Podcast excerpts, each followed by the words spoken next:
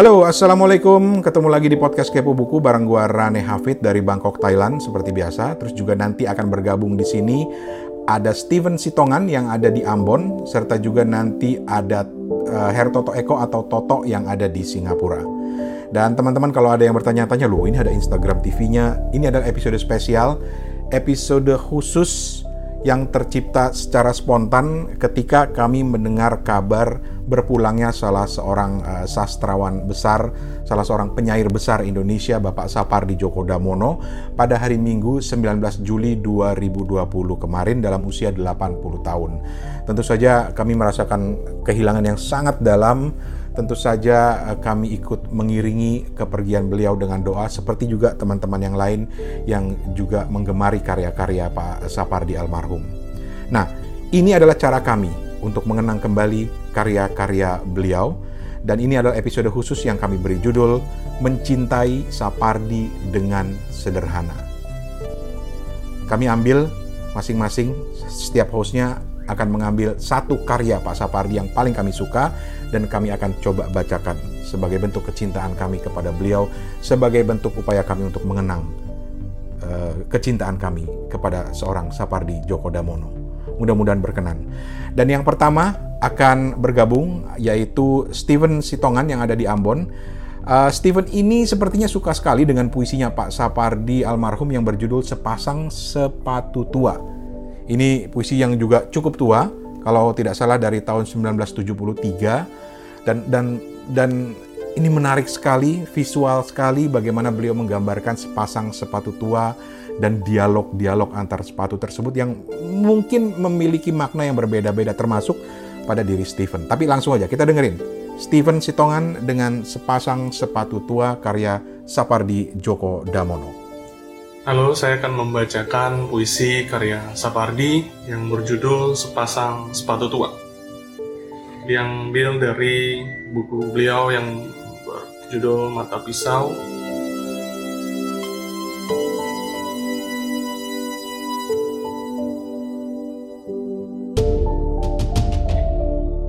Sepasang sepatu tua.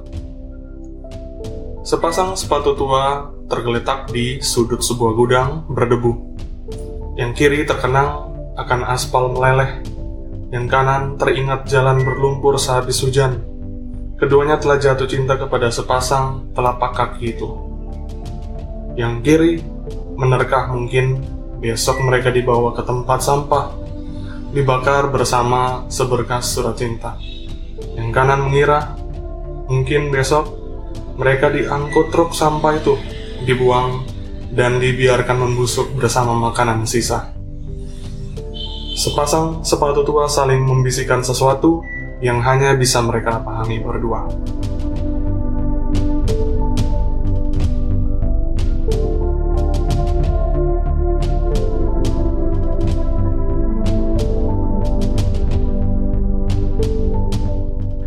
Teman-teman masih di podcast Kepo Buku itu tadi Steven Sitongan yang ada di Ambon dengan salah satu puisi Pak Sapardi yang menjadi favorit uh, dia yaitu Sepasang Sepatu Tua.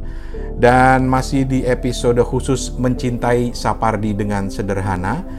Uh, ketika pertama kali mendengar kabar kepulangan beliau rasanya banyak yang langsung teringat pada satu puisi ini Judulnya adalah Pada Suatu Hari Nanti.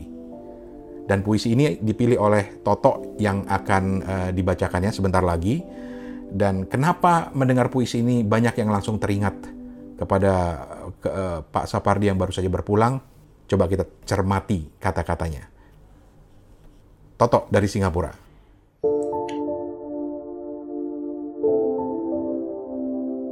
Halo pendengar Kebuk Buku, hari ini saya akan membacakan sebuah sajak dari almarhum Bapak Sapardi Djoko Damono yang diberi judul Pada Suatu Hari Nanti.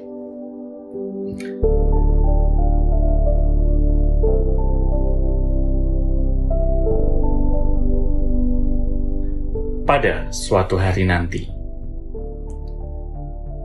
pada suatu hari nanti, jasadku tak akan ada lagi. Tapi dalam bait-bait sajak ini, kau takkan kurelakan sendiri. Pada suatu hari nanti, suaraku tak terdengar lagi. Tapi di antara larik-larik sajak ini, kau akan tetap kusiasati. Pada suatu hari nanti, impianku pun takkan dikenali lagi. Namun, di sela-sela huruf sajak ini, kau takkan letih-letihnya kucari. Pada suatu hari nanti, karya Sapardi Djoko Damono.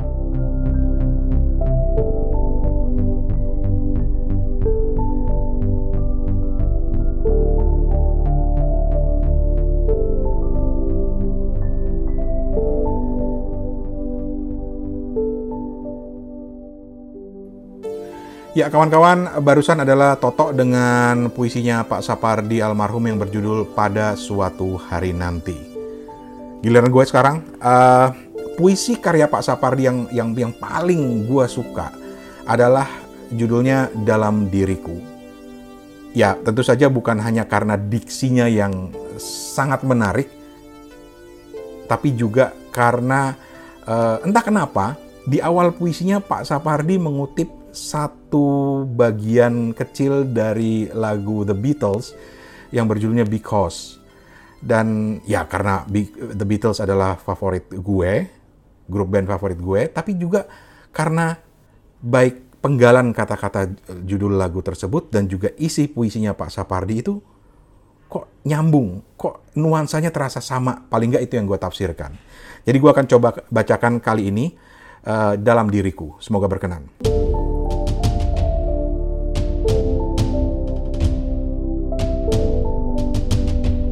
Because the sky is blue, it makes me cry. The Beatles. Dalam diriku mengalir sungai panjang. Darah namanya. Dalam diriku menggenang telaga darah.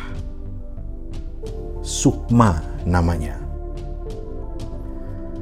Dalam diriku meriak gelombang sukma. Hidup namanya. Dan karena hidup itu indah, aku menangis sepuas-puasnya.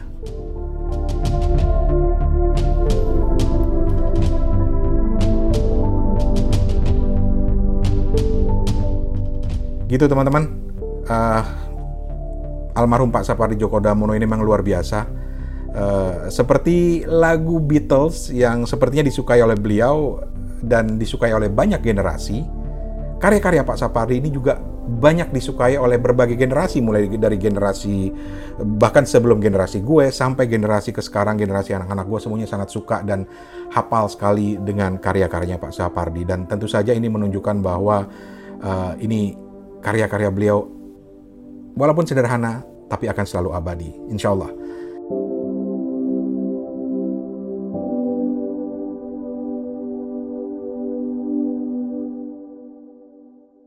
Nah, ada bonus satu, yaitu sebelum kita tutup, Steven dari Ambon uh, ternyata sangat suka dengan novelnya Pak Sapardi yang berjudul Hujan Bulan Juni. Jadi Hujan Bulan Juni ini juga adalah nama novel, bukan hanya puisi beliau, tapi juga adalah sebuah novel dan uh, ada satu bagian yang sangat disukai oleh Stephen dan akan dia bacakan uh, sebentar lagi. Mungkin bukan cuma uh, karena memang bagus novelnya, tapi juga karena setting dari uh, novel ini ada di Jogja, sebuah kota yang punya kenangan mendalam bagi Stephen. Kenangan apa tuh, Van? Kita dengerin Stephen Sitongan dengan penggalan dari uh, novel Hujan Bulan Juni karya almarhum Sapardi Djoko Damono. Silakan Stephen izinkan juga saya ingin membacakan penggalan dari novel yang sangat saya suka yang berjudul Hujan Bulan Juni.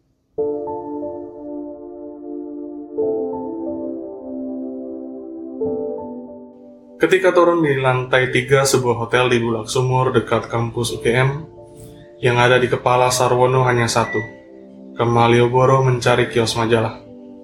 Kali ini ia sedang di Jogja untuk kesekian kalinya atas perintah kaprodinya di Fisik UI yang disampaikan ketika ia baru saja pulang dari penelitian yang menguras pikiran, perasaan, tenaga, dan entah apa lagi. Beberapa minggu lamanya, ia merasa telah menguji tenaganya, mengumpulkan bahan yang diperlukan untuk sebuah penelitian berkelanjutan tentang apa yang dikenal sebagai daerah konflik di kawasan timur. Sudah sekitar seminggu ia berada di Solo, di tengah keluarganya, untuk membebaskan diri dari rasa capek yang tidak pernah dirasakannya sebelum ini. Dan begitu, merasa agak mendingan. Ia, atas permintaan sang penguasa prodi antropologi di Visit UI, langsung saja mengontak rekan-rekannya di UGM. Mengusulkan untuk menyelenggarakan pertemuan mendadak terbatas demi menuntaskan penelitian terdahulu yang sudah lama terbengkalai tentang daerah pinggiran. Antara lain justru karena dianggap enteng pelaksanaannya. Hujan, bisiknya entah kepada siapa. Kata temannya yang menjadi redaktur budaya koran suara keyakinan. Puisinya akan dimuat hari itu. Koran sore itu menyediakan ruangan khusus sastra setiap Sabtu Tulisan Sarwono boleh dibilang menjadi pengisi tetap media cetak itu. Apa saja ditulisnya, dari sepak bola sampai politik, sesuai dengan janji kepada dirinya sendiri untuk tidak tergantung kepada orang tuanya yang PNS, yang gajinya pas-pasan saja untuk menyelenggarakan hidup. Meskipun agak geli memikirkan konsep pinggiran, kalau dikaitkan dengan penghuni Kali Code, ia terima saja perintah itu dengan harapan bisa mendapatkan honor dan ongkos pesawat gratis kalau nanti kembali ke Jakarta. Ya, dianggapnya menggelikan konsep itu. Kali Code kan di tengah-tengah kota kok, dianggap dihuni masyarakat pinggiran. Katanya kepada atasannya waktu pertama kali dulu, diajak merancang proyek itu. Kalau dianggap urban kan nanti disindir orang sosiologi. Jawab dosen mantan pembimbing skripsinya, yang sekarang jadi sejawatnya di Prodi. Juga, penghuni Code kan tinggal di pinggir kali, meskipun di tengah kota. Pelotot, memelototi antar Prodi memang kadang terjadi, tidak selalu karena masalah jangkauan ilmu, tetapi lebih sering karena masalah proyek. Ia sama sekali tidak peduli lagi pada sekat-sekat logi yang dianggap keramat itu. Kali ini, ia hanya peduli pada satu hal Puisinya akan dimuat di koran, dan itu penting, dan itu tonggak. Tonggak apa pula? Tanyanya kepada diri sendiri. Yang dikirimnya ke media cetak itu adalah tiga sajak pendek, yang kata rekannya yang redaktur akan dimuat semuanya. Menggembirakan. Dalam ilmu yang dipelajarinya, medium bisa berarti dukun. Orang pandai di zaman lampau yang dianggap mampu menghubungkan, yang masih hidup dan dengan dengan yang sudah mati. Tidak, ia tidak pernah percaya dukun. Tidak mau percaya bahwa ada orang yang bisa menghubungkan manusia hidup dengan manusia yang mati. Namun, ia percaya, yakin seyakin-yakinnya bahwa manusia yang sama-sama hidup bisa berkomunikasi tanpa harus bertemu muka. Bahkan dari jarak yang sangat jauh pun. Dia percaya pada teori yang menjelaskan bahwa inti kehidupan itu komunikasi dan komunikasi itu inti kehidupan. Dan bahwa puisi itu komunikasi dan bahwa komunikasi itu syahman dan bahwa syahman itu medium. Dan oleh karenanya puisi itu medium. Hah sekian.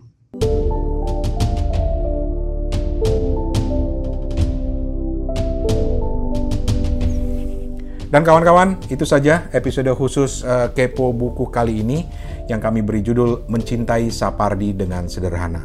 Apakah teman-teman juga suka dengan puisi-puisi atau karya-karya Pak Sapardi yang lain, novel-novelnya, cerpen-cerpennya? Kenapa nggak berbagi dengan kita di sini? Di Instagram juga bisa, di email juga bisa, di kepo buku eh, hoi at kepobuku.com atau Instagram kami adalah at kepobuku atau juga bisa berbagi lewat WhatsApp 087878505012. Yang jelas kita sama-sama mencintai Sapardi dengan sederhana, sesederhana lirik-liriknya. Namun tetap dalam dan mengandung beragam makna. Mohon maaf kalau ada yang kurang berkenan. Yang fana adalah waktu, itu pasti. Tapi karya-karya Sapardi Djoko Damono akan tetap abadi. Itu juga pasti. Atas nama Steven Sitongan dan Hertoto Eko di Singapura, gua Rane Hafid pamit. Terima kasih banyak atas perhatiannya. Kita ketemu lagi di episode Kepo Buku yang lainnya. Permisi. Assalamualaikum.